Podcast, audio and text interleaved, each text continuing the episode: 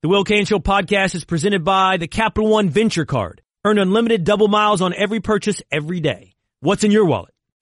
I don't smoke, but I feel like I need a cigarette after that last hour with Stephen Jackson. So that was incredible. If you're just joining us now, I would, you can hate my guts, all right? But go back, subscribe, download the Russillo Show podcast. The hour that we just did with Stephen Jackson in studio was incredible. And I mean, look, in the moment, sure, all this stuff, but a lot of you out there are going, that's the best hour ever or the best interview you've ever done. We did it all. We did kind of some current day hoops. Then he started telling stories from the Spurs. Then we started talking about growing up in Port Arthur, being shot at, and his friends ended up being the ones that shot at him.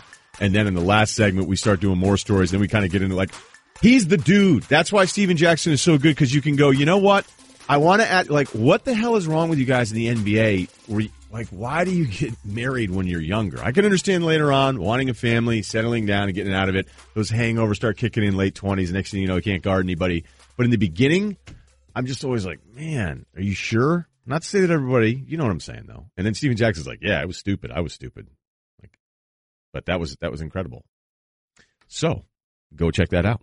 Now I'm going to try to do the rest of the show solo, and I'm not sure even I want to do it. I don't think I want him to leave. We do have Andy Staples, though. College football stuff, all that. We'll just have fun with him. He's great. Then Field Yates, Sashi Brown out as general manager of the Cleveland Browns. Back to the drawing board. Even though they have all these draft picks, they were like, thanks for getting the picks, Sashi Brown, but we don't want you making them. So we'll do that with Field as well. The Russillo Show on ESPN Radio is presented by Progressive Insurance. Now you can test drive Snapshot, even if you have insurance with another company. See how much you could save before you switch. What we led the show with or at least the second segment in. Some of the shows have been leading this today. Is this Mike Mitchell sound? Now Mitchell plays for the Steelers, defensive back. Steelers obviously a team that we're thinking about uh, quite a bit after that Monday night battle with Cincinnati. Great win to come back from, but it wasn't really the story of them coming back. It was them losing Ryan Shazier, and we're still trying to figure out what's happening there with the linebacker. Think about him. Um, but Mitchell, and if we could play this whole thing, so I have the whole cut up here, right? Okay, because we were doing kind of a start stop thing. Everyone likes what Mike Mitchell's saying. And there's so much of it that I agree with. I am sympathetic, and I actually, I'll tell you right now, we all take sides with this stuff. And I'm going to keep saying that with almost every single topic because when you're listening to the people and their opinions, you go, oh, wait a minute, are you taking a side here or you have an open mind? I actually don't have an open mind when it comes to safeties. I sympathize with the safety in today's NFL. We're asking them to do something that's impossible. Don't ever hit guys in the head when the target changes. When I launch myself and you dive for a ball or you go down because you're trying to avoid contact, people are going to hit each other. And the NFL probably realizes it's kind of unfair what we're asking the safeties to do, but we're still going to keep flagging these people. We're going to still keep finding them so we look like we're a safer league. And that's basically impossible. And that's what Mitchell's general point is. End of the day, this is football. If you want to see flag football, then let's take our pads off. That would make it easier for me because I don't got to wear heavy. Shit. But give us flags for me to pull off because that way I know what we're playing. You know, I signed up to play full speed contact football, and we're not doing that. I feel like I got to ask a guy, hey, are you ready for me to hit you right now before I hit you? And that's crazy. I'm going to mess around and get hurt trying to protect an offensive player because he's running an over route. Damn it, your quarterback shouldn't have threw that ball messed up. That happened two years ago. That's I, I'm, I'm not joking at all. Andy Dalton threw a ball to Tyler Eifert two years ago. Tyler Eifert had to dive for it. I was aiming for his gut. But if he don't dive, he don't get in the head. That's 50 grand out of my pocket though, because Andy throws a bad ball. Make that make sense. And at first you're taking our money, but now you know you, I got like Matt Hasselbeck calling me a dirty player and uh, trying my character, and we've never met before. I donate more money to Cincinnati underprivileged kids than probably the people on the Bengals. So don't give me that name. My nephew goes to school there, man. I take all that personally. If you don't know me, if you never had a conversation with me, don't judge us by what you see on football because football is my competitive side. You know what I'm saying? So it's just so much going on in the game right now. Yes, obviously I'm a little flustered, but I mean, we just got to do better. We got to do better. I said it yesterday. We got to do better as players when we sign the next CBA. We got to get better leadership as who's running the league because obviously everybody from fans, owners, players, are all disappointed in Roger Goodell. We just we just got to do better. We can't have a guy where you just hand out discipline on how you see fit. There needs to be a set guideline of how we do what we do. A million things to dissect there. And I want to get to the last part last, and that's about leadership and Goodell and who's in charge and the rules and the punishment and all the stuff that everybody's been mad about the entire time. But his general point I feel like is the most important one. We all have to come to some understanding eventually that this is always going to be a violent game and that people are going to be hurt. You're not you there's no course cutter version of the NFL. All right? That's not going to happen. And the sooner we all understand that, I think the sooner we can all start getting on the same page. Like I don't understand some of my media friends who are some of my best friends that almost get excited about diagnosing a concussion from at home and not liking the protocol and how whether or not it was followed during a game. Like I'm accepting, I don't feel complicit, but I'm accepting that certain things are going to happen in this game that are not great for the participants' long-term health. I'm okay with that. And that's why I I don't feel like a barbarian by saying that. I I just I kind of don't understand like what's the end goal if you hate the NFL and you keep talking about it like oh, you know, Mitchell like Mitchell's right that if we're crossing these lines and this is what the sport is, like what version do you want to make this? This isn't him saying everybody's soft. This isn't him saying that he doesn't want to be safe out there. What he's saying is real and that this isn't really ever going to change. We can we can make adjustments, we can find people, we can flag people, we can suspend people, but it's still the the core product is still going to be football. The Russillo Show, it's ESPN Radio. Now, at the end, the part where I don't have sympathy for Mitchell or any NFL player is that you're in this really tough spot because you have your alums, essentially, your former NFL players, screwing up your current day situation because they're all suing the NFL because of safety issues from the past, and the NFL screwed up how they handled concussions, and they had to pay it out, and the former players are reaping the benefits while the current players are stuck in this impossible situation. They want to play when they're hurt. They want to put themselves in dangerous situations because that's what they want at the moment, much like most of us always want exactly what we want at that time when we're younger, and then later on we may regret it. But when you start talking about the CBA, NFL players are screwed. They are screwed. Dominique Foxworth was a big part of the negotiation the last time this came through. And I had said on the air, like to him, I go, man, you guys got killed the last time you went to the table. You dropped like nine percentage points. And he looked at me and was upset. Like, what do you mean we got killed? Like, we did the best we could. And he's right. I could still be right and be like, wait a minute, you gave up 9% of revenues to go back to work? If you look at what, almost 1,700 players in the NFL, and you do the math on this. Now, the three year average on career thing is a little oversold. If you look at guys that actually are your consistent players, you're playing about six years. And I've done all this stuff before. The running backs, oh, it's three years. And you're, when you include everybody that gets a jersey and then never plays again, it really drags that number down. So if you're playing, say, five years on average, and you're talking about a percentage point here or there on split revenue, what you would get back over three years of playing, say, you know, you sit out, you, you end up striking after two years, it's probably not enough to offset the money that you would lose by going ahead and striking. And striking's the only way that you could actually figure out how to change the way discipline is handed out. But what you'd be asking for is lesser penalties when the previous players sued because there weren't stricter penalties. So it, it's like it's a circular thing that's really confusing and really hard for players to be able to pull off because the owners know you guys aren't really going to mess with us on the CBA because you're not going to want to miss the game checks because even if you make more money long term, you're making more money for people after you than for you currently. And that's why players, in a way, I don't want to say they're lucky right now, but as much as they complain about Goodell, the CBA, the way punishment is handed out, the players can probably never sit out enough games to make their point knowing how much money they're going to lose in the current deal. So that's that's one of those deals, man, where I listen to Mike Mitchell and I go, "You're right, you're right, you're right," but I don't think it's ever really going to change. All right, coming up next, Andy Staples on Tennessee finally finding their guy, and a bunch of other stuff. We'll talk about Bama getting in, Ohio State, all that uh, and Oregon's deal as well, and Field Yates on a new front office perhaps for the Cleveland Browns. The Russillo Show at ESPN Radio. In life, there are talkers and there are doers. Sometimes it's not hard to tell the difference. Mike Bloomberg has spent his life getting big things done. Starting his business out of a one-room office, Mike built a company with 20,000 employees, all with good pay and quality health care. Elected mayor in the aftermath of 9-11, Mike got to work helping rebuild a shaken city, creating nearly 500,000 new jobs and expanding health care for nearly 700,000 New Yorkers. Now, there's a clear choice. Do you want a debater or a doer?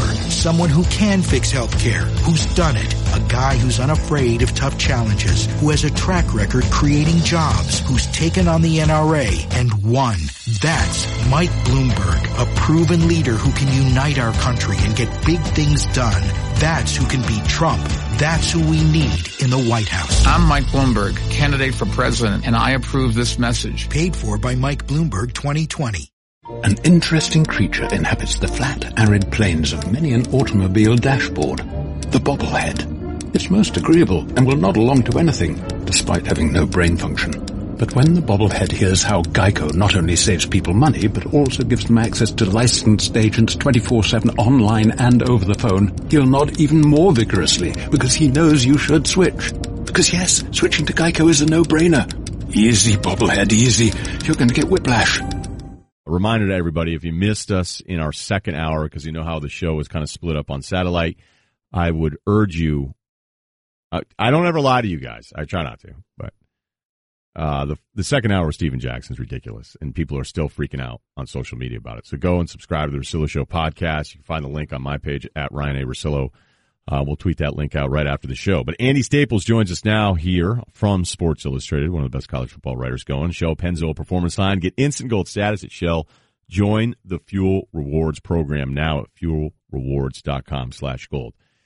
I think everybody likes the Pruitt hiring at Tennessee, but how how did Fulmer play into all this? Couldn't they have gotten him without him, or was this a Fulmer stability deal where Pruitt saw it as a more appealing job? What role did Fulmer play? No, I mean they could have hired Jeremy Pruitt with John Currie last last week, but you know this is a case where I think Phillip Fulmer probably identified him. You look at you look at who he interviewed. He was interviewing guys with a lot of SEC ties, uh, very good SEC recruiters. Uh, the the best thing about Jeremy Pruitt is he's a very proven SEC recruiter. If you look at how things have gone the last few years, to win in that part of the country, your head coach has to be your ace recruiter. You know, Nick Saban is, is Alabama's ace recruiter. Uh, Kirby Smart is Georgia's ace recruiter. Dabo Swinney, not in the same league, but they play each other a bunch, and, and you know, it's all kind of the same region. He's Clemson's ace recruiter. So you put a guy in the head coaching chair at Tennessee who can definitely identify and land the kind of talent that you need to play against an Alabama and a Georgia. Uh, that that gives you a shot. Now, how will he handle all the CEO stuff? We don't know because he's never done it before. When people go, and I, I kind of did this at the top of the show where I go, you know, the timeline will just find you. So Tennessee fans feel like the world's out to get him, and you go, you know what, you're going to get somebody in there at some point, and everybody will get over it, move on to the next thing. It seemed to last a little bit longer because it was kind of comical about the Tennessee thing, but and Tennessee fans can take it personally, but Ike always got to tell, like, hey, we're going to move on. Like, no one's going to care after a little while. When someone says that the Tennessee thing is the worst thing they've ever seen in the SEC, how is the Schiano debacle. How is that worse than Petrino with a neck brace after yeah, crashing a motorcycle? They haven't been paying attention to the right. SEC very much, if that's the case. No, I mean, look, I, the Tennessee fans have been handed a lot of poop sandwiches over the last nine years and been told, shut up and like this. And they got fed up and they kind of snapped. And I understand why they did because – they understood their job better than the people hiring for the job understood their job. And it's not that Greg Schiano is a bad coach. I just don't think Greg Schiano would be a good fit at Tennessee because a lot of the the issues that he would have personality wise are the same things that Butch Jones had. And you didn't you don't want to bring in a guy whose personality is so similar to the one who just flamed out because of the, you know, absolute fishbowl environment that is Knoxville. And and, and for those I, I've lived in Knoxville, I've covered that beat. It is as intense as anywhere except maybe Alabama. It's it's outsized intensity for what it should be, but that's just how it all worked out. I couldn't agree with you more on the Schiano thing. Like I wasn't anti Schiano because I didn't necessarily think he was a good coach. I just thought he was such a bad personality fit for that part of the country. And mm-hmm. I, I don't I don't understand how Tennessee didn't understand that. That that was the part I didn't get. It you know you got to understand your own job. Now Phillip Fulmer clearly understands his own job because he did that job for 16 years, so he's got a, a little bit better idea of, of what it's like and what personality you have to have to uh, to deal with the outside noise there because there is so much outside noise in Tennessee, and you either you have to be one of two things. You have to be oblivious and able to block it out, which I think is where Pruitt kind of falls because he's you know from the from the Saban tree, uh, or you have to be such a good talker that you can kind of talk your way through it like a Bret Bielema type. Uh, Dan Mullen was was the guy they they wanted from the outset. He would have been fine there. He could. He's the kind of guy. He's engaging enough. He can talk his way through it, and he he's also fairly good at blocking stuff out. Um, but they didn't get Dan Mullen. He kind of slow played him, and Florida uh, fell to him, and he wound up getting hired there. And that's when they went into to hire Greg Schiano mode, and all hell broke loose. So just rank them. What would you rather have on your campus? The Schiano and then week long disaster of people turning you down, the Petrino motorcycle deal, or Mike Price? it's rolling, baby. Um, I think I would go with the Schiano debacle and, and getting made fun of for a week, and everything probably kind of works out. Because here's here's the thing, that was always still a pretty good job. They got tons of money. They got great facilities. They got a pretty good roster. Um, Butch Jones, say what you will about him, criticize him for, for what happened this year. He did a pretty good job restocking that roster after Derek Dooley basically burned it to the ground. So they got players. They got three guys who can who can play quarterback who've who've been fairly effective uh, playing quarterback. Um, so the right people coming in can win some games pretty quickly, and I think it's a pretty good job. And I, I think somebody was going to see past all the the BS with the administration and say, you know what, I can make a ton of money here and win some games. See, there you go, Tennessee fans. All positive after this. Andy Staples, Sports Illustrated, Oregon. What do they do now? A good question. I I think there there might be a certain pirate of the Palouse who who was up for the Tennessee job who uh, still wouldn't mind uh, upgrading talent a little bit because you can get better talent at Oregon than you can get at Washington State. Uh, and Justin Herbert sitting there at quarterback is is very enticing, not just to Mike Leach, but to a lot of coaches. Uh, this is a guy that that that's one of those quarterbacks that you probably only get a year with him, but that could be a special year. So uh, I think you know if you're Jeff Tedford is a guy that nobody was talking about when he got hired at Fresno State this year, and everyone's like, oh, retread. You know, he did a great job at Fresno State. He's not lost his touch. I know Justin Wilcox has only been at Cal for a year, but he's an Oregon guy. I think it's going to be important to them to hire someone who really wants to be at Oregon who's not going to jump for another job because the Willie Taggart thing has left them burned. Now, I know, I realize I'm saying this as I'm talking about the possibility of Justin Wilcox jumping after a year, but Oregon, Oregon is to him as Florida State was to Willie Taggart. So I think that's one of those that it, they can find somebody who really wants to be at Oregon and who can put together a pretty special program there because they got a quarterback that everybody wants to go coach. Hey, how did you feel about how everything shook out on Sunday? I know it's been a few days since it happened, but I haven't talked to you, and, and everybody kind of lost their minds. But I'm sure you heard my rant about the whole thing because I just feel like, yeah, you can you can have doubts about it, but to say they're liars and there's this grand conspiracy, I mean, they left out a two loss Ohio State for one loss Bama. There's no think... way there's a conspiracy, Ryen. If if your bosses were running some sort of conspiracy, they wouldn't have picked Alabama. Go go to open your Google Maps app on your phone, folks, and look how far apart Alabama, Clemson, and Georgia are. Why would why in the world would you want to concentrate the playoff in that relatively sparsely populated part of the country? I agree. Ideally, I, I agree. But like some of these dopes yeah. that don't understand, and I, am actually talking about members of the media. Okay, that oh, yeah. I, I, mean, I had a couple guys come at me and be like, "Oh, Russillo's an idiot. There's no way ESPN would rather have Ohio State." And you're like, "Okay, so Van Pelt says it, Herbie says it. Like, you can call me an idiot too. That's fine. But like, ESPN would the the dream playoff for ESPN is Alabama, Ohio State, Texas, and USC because it hits every part of the country. So yeah, this is a nightmare playoff. There, there's a chance there could be a Georgia Clemson national title game. Those ca- those campuses are an hour and fifteen minutes apart. Do you know how many cable homes are in the state of South Carolina? And half of them hate Clemson. So of course that's not that's not a thing ESPN would want. And the Alabama thing, look, they told them to pick the best four. I was thinking about this on Sunday, on Saturday night after the games. I got to cover the Sugar Bowl, and I'm thinking about okay, selfishly, what do I want? And I'm thinking, well, if Ohio State winds up playing Clemson and winds up being like last year, I'll have my story done by the end of the second quarter. So that'll be great. and then I'm like, wait, that's why they should took Alabama. And I think that's probably what they were thinking too. And you're you not think supposed last to year? think about last you think last year influenced them?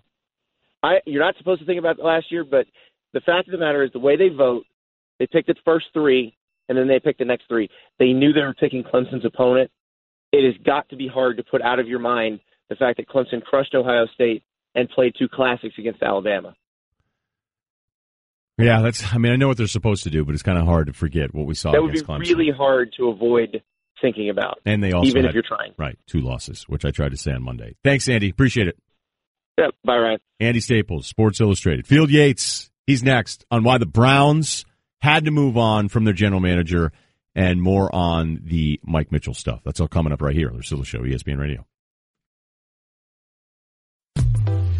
Got that electricity charging inside, energy like a lightning strike. Take one spark and I will ignite. Never stopping, I won't stand by. Now that Human Resources Director Ryan Lee has Kronos for HR, payroll, talent, and time, he's really on top of his game. He even has his own hype song.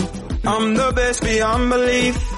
I got strength and got the speed. I got that entire workforce, complete with different hours, skill sets, and pay grades. no nobody catching up. They're not fast or strong enough. I got that electricity charging inside. Take one spark and I'm attracting and engaging the best people every step of the way. never stopping, I won't stand by. Kronos, HR solutions for the modern workforce and the people who support them. Learn more at kronos.com slash HR swagger. Never stopping, I won't stand by. Cleveland Browns fired their executive vice president, Sashi Brown. This is a big front office shakeup. The Browns will begin their search for their ninth general manager since the team returned to Cleveland in 1999. It goes back to what has been uh, their Achilles heel in the last decade, quarterback. And this is a team that seems to always struggle whether they draft one or pass on one. They can't quite get it right. Just think about this. Wentz, Goff, Deshaun Watson, they pass.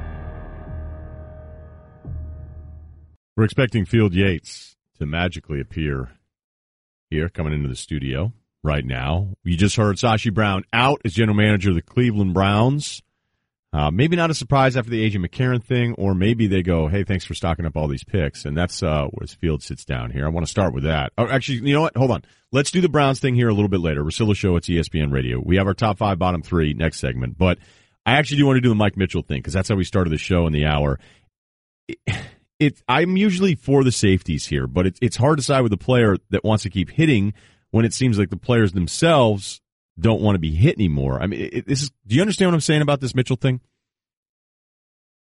Yeah, and it's interesting that he is like the chorus of one against a chorus of I don't know hundreds in the NFL that are saying like we need to take these hits out of the game. He seems to be the lone voice, or at least the strongest voice that is championing the idea of keeping this hits in the game. Now, within re- not, not just not, to jump in though, is he doing it as a defensive guy, and the defensive guy still want the hit? Like, are that many players saying we don't want to be hit, or are we always saying that as the media take these hits out? Like, I'm I trying think- to figure out what I the hell the pie a- chart is. It's a it's a fair question. I do believe though that there are a decent number of players that are like get this like clean the game up. You know, especially when you see hits like we saw we've, we've seen Monday's recently, game. right? One one thing I would say about what Mike Mitchell said is, and he went about it, went about it in a much different way than I think the point I'm about to make is, but there is a lot that's not uncontrollable for players, but we have to remember that like our ability to decipher a player's intent, or our ability to see whether a hit was was was clean or dirty, when we're watching it from the eyes in the sky and we have the ability to slow it down 15 times is a lot different than when a guy is running full speed and may do something that intentional or not looks intentional, right? I mean, like the George Iloka hit in, in the end zone that was eventually reduced to just a fine as opposed to a suspension. Like if you watch it closely and you watch it slowly, you might say like, yeah, man, what's he doing going after Antonio Brown like that? At the same time, like when you're a safety who's a good player trying to slow down and dislodge the football from perhaps the best wide receiver over the past 15 years in the NFL, like you're making snap decisions. So for Mike Mitchell, I, I think part of what his issue is is that like this game is played at full speed. It's hard to not not control yourself, but control some of the things that take place around you. I think ultimately we'll all agree that like you know those hits, like the Gronk stuff, and like Well, the you know, Gronk thing Juju isn't even like a part of thing, right? The Gronk thing is so bad that I don't even look at that as a as a real thing Sure. in football. Yeah, but you know some of the hits that maybe he's referring to, like, I think we all agree like there's not a place in, in the NFL for Yeah, them. right. At the same time, you know, I think that they're uh, like I think you're bringing up a fair point. Like maybe there aren't as many players who are saying like get the stuff out of the game as we perceive it to be because there are so many who are watching the game and observing the game and talk about it for a living on radio or television that are saying clean this stuff up. Okay, news from the Cleveland Browns. Sashi Brown, executive vice president. So he was directly under Paul DePodesta, but a very important part of this front office. He's out. Is this all because of the AJ McCarron trade? I don't know if it's all because of that, but that certainly feels like a uh, tentpole sp- spot in this whole timeline, right? Because at that point, I think it underscored just how much division there was between the front office and the coaching staff. And ultimately, regardless of what team you are, where you are in your franchise trajectory, who you have in charge, if the personnel side and the coaching side aren't working in harmony, it's like a 99% chance it's not going to work out in terms of sustained success going forward. So my ultimate takeaway from that AJ McCarron non-trade was that the front office was not on board. The coaching staff clearly was on board and it felt like Hue Jackson, for lack of a better term, won out today, right? I mean, not only does he stay, but owner Jimmy Haslam says he's sticking around for 2018. In a time when we are talking about a team like the Giants, for example, getting ahead of their GM coaching search because they want to make sure the GM picks his head coach. Mm-hmm. Like the Browns are going the opposite way. They're saying whoever we hire as a GM, you're sticking with with Hue Jackson for at least 2018. Does it feel like they're sticking with Hue, much like the Sixers stuck with Brett Brown, where they go, "We've put you in this situation, so yeah, it'd be nice if you went six and ten, but." It's really more about the roster than it is you. But then there's In other people that just say flat out Hue can't be a head coach. I don't think that's fair either. In some ways, I would say this though is that in the NBA, like there are a few sort of confounding factors between. And I know you're not making you know a simple Brett Brown and Hue Jackson analogy comparison, but like you know for the Sixers, it has been like the process for, for the the, you know, the hot button word. It's okay. like, you can say. Embiid, like you know, the fact that Embiid wasn't healthy for what, like fully healthy for two yeah. years, like that's Or a big three, factor. really. And then Ben Simmons missing his rookie year. Like for Hue Jackson, you know, I noted this earlier on Twitter, and it sort of blows my mind. Is they're spending 186 million dollars this year? The Browns are. This is the third most expensive roster in the NFL. So I have the part that I struggle with is like you can't tell me it's simply a personnel issue, and then also tell me that like you've got enough players in your roster that you think are worth extending. Like you know, you're paying Christian Kirksey north of ten million dollars this year, and you signed Joel Bitonio to an extension. You gave you know Kevin Zeitler all the money in the world in free agency as a guard. Like Kenny Britt got over ten million bucks this year. So it's like there has to be a medium, right? You can't tell me the roster is terrible, and that's the only reason why they're so bad. And so ultimately, it falls entirely on the personnel. And then also note that you're spending the thir- 100, nearly two hundred million dollars on this roster, and you're tumbling towards zero and sixteen. So I don't think that Hue should just be absolved of all of the responsibility the result right now. Okay, but isn't the payment on this a little trickier because everything's kind of free and clear again with the way they set it up? So it's shorter term deals. Sure. Oh, so it's yeah. more out of pocket for 2017 because I still look at the roster like you're coming with some numbers here, but when it's a combination of Hogan, Kessler, and Kizer, Oh, no doubt it's bad. I mean, listen, I'm not trying to say the roster is chock full of Yeah. talent. At the same time, wouldn't you think like one win in 12 games is viable? okay, if, if like- the bar is one win, then you got right? I mean, on that. seriously though, Yeah. like you know, look at what Todd Bowles is doing, and Bowles and the Jets basically were left for dead this offseason, right? They cut all their notable veterans. They went to Josh McCown at quarterback, and they're five and seven. Like in the NFL, we call this a league of parity, where any team can beat any other team basically on a given Sunday. And the Browns have won one in 28 of their last games. that's not a good record. Like that's Okay. just like at some You- point, don't you think you there has to be like I, I just look at it as like there has to be incremental progress. Field Yates, Russillo Show. It's ESPN Radio. Uh, recently, and we played this earlier. Jimmy Garoppolo was asked about the comparisons to Joe Montana. Yeah. Can you remember, just off the top of your head, the worst question you've ever asked anybody as a member of the media?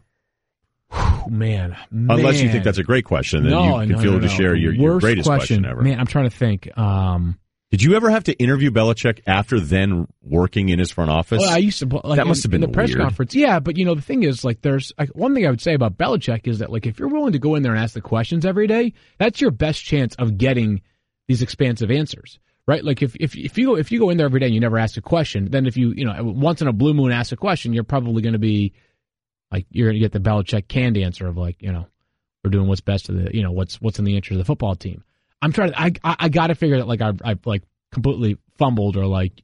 Uh, like botched it with a Brady question at one point. I, I'm just trying to think of it off the top of my head, but I can't. Like, hey, Bill, does Tom remind you a lot of peak Michael Bishop? Right, exactly. I, I, think I might. I think I nailed yeah. that one. Yeah. Which I can kind of see it, do can't you? Things, do some similar things, and then things that are different. Um, all right. Well, I want you to tweet out later the worst question. I'll, if, I can. can think of something, I'll, I'll like. I put you on the spot. That might have been the worst question I asked because I didn't prep you at all. I'm No, sorry. Field Yates. All right. Thanks, Field. I, I think, Field, what we should do is, yeah, ask if Field Yates, I think his handle's at the thickness, and just go ahead and ask him what his worst question. So we keep on him. Again, I think, I think it's, I think it's at the thickness. I don't know if it's at the underscore thickness, but it's one of those two. Hit us up, 100flowers.com Twitter feed. Ours is at Russillo Show. It's V Week. Please join ESPN and the V Foundation in the fight against cancer. Visit v.org forward slash donate. All donations benefit the V Foundation for Cancer Research. Up next, two things. Top five, bottom three, and you won't believe who made my top five. Or you can hear Stephen Jackson talking about smoking weed with Snoop Dogg in the Staples Center. It's ESPN Radio. Today's horoscope brought to you by Geico. Capricorns, today is a perfect day for romance and fun-filled activities with your partner. And by fun-filled activities, we mean shopping for car insurance. Luckily, you'll find that switching to Geico could save you hundreds of dollars a year. You'll keep this day of romance going at the hardware store by arguing for half an hour over the color of your backsplash. Love is indeed in the air, Capricorns. Geico. 15 minutes could save you 15% or more. Just wanted to see how people react to the Stephen Jackson stuff. So we're going to re-air that previously for you. And again, go ahead and subscribe to the Russillo Show podcast. And you guys, people, look, everybody seemed to like it out there. Um, and as I was scrolling through, I caught an article from the Atlantic about how we should be more like one of the apes from Planet of the Apes because he's a better leader than our real life humans. That was a movie, right? Just double checking. Okay, Russillo Show, ESPN Radio, ESPN News. I'm going to run through this so we have plenty of time for the Stephen Jackson previously with he, Snoop, three on three tournament, the sticky icky. You guys still call it that, Sturdy, when you guys get high? Uh, no. See what I just did there, though? You just admitted to smoking weed. I know you don't. I know your dad's listening. I know you don't. It's okay. No, it's it's no, it isn't okay. Still illegal in some states. But you know what? We all have our things. Top five, bottom three, brought to you by Sport Clips. You watch sports, we cut hair. It's perfect Sport Clips. It's good to be a guy. The top five. The And bottom three. Go town! All right, let's do this. Fast. Pats, Brady. You know they're actually the two seed right now because common opponent. That's the tiebreaker. Steelers the one seed in the AFC. Eagles. I talked to an Eagles source last night. Okay, and I asked him or her, did you peak too early? Did you not get hot at the right time? And based on my source, she or he said no. Minnesota three. I'm doing sort of that A, B, C deal there where I go Minnesota beat the Rams, Rams beat New Orleans. So I'm going Minnesota three because I feel like I haven't given them enough respect all season. Josh Duhamel is their number one fan. Nick Swardson's their number two fan based on a poll that I saw online.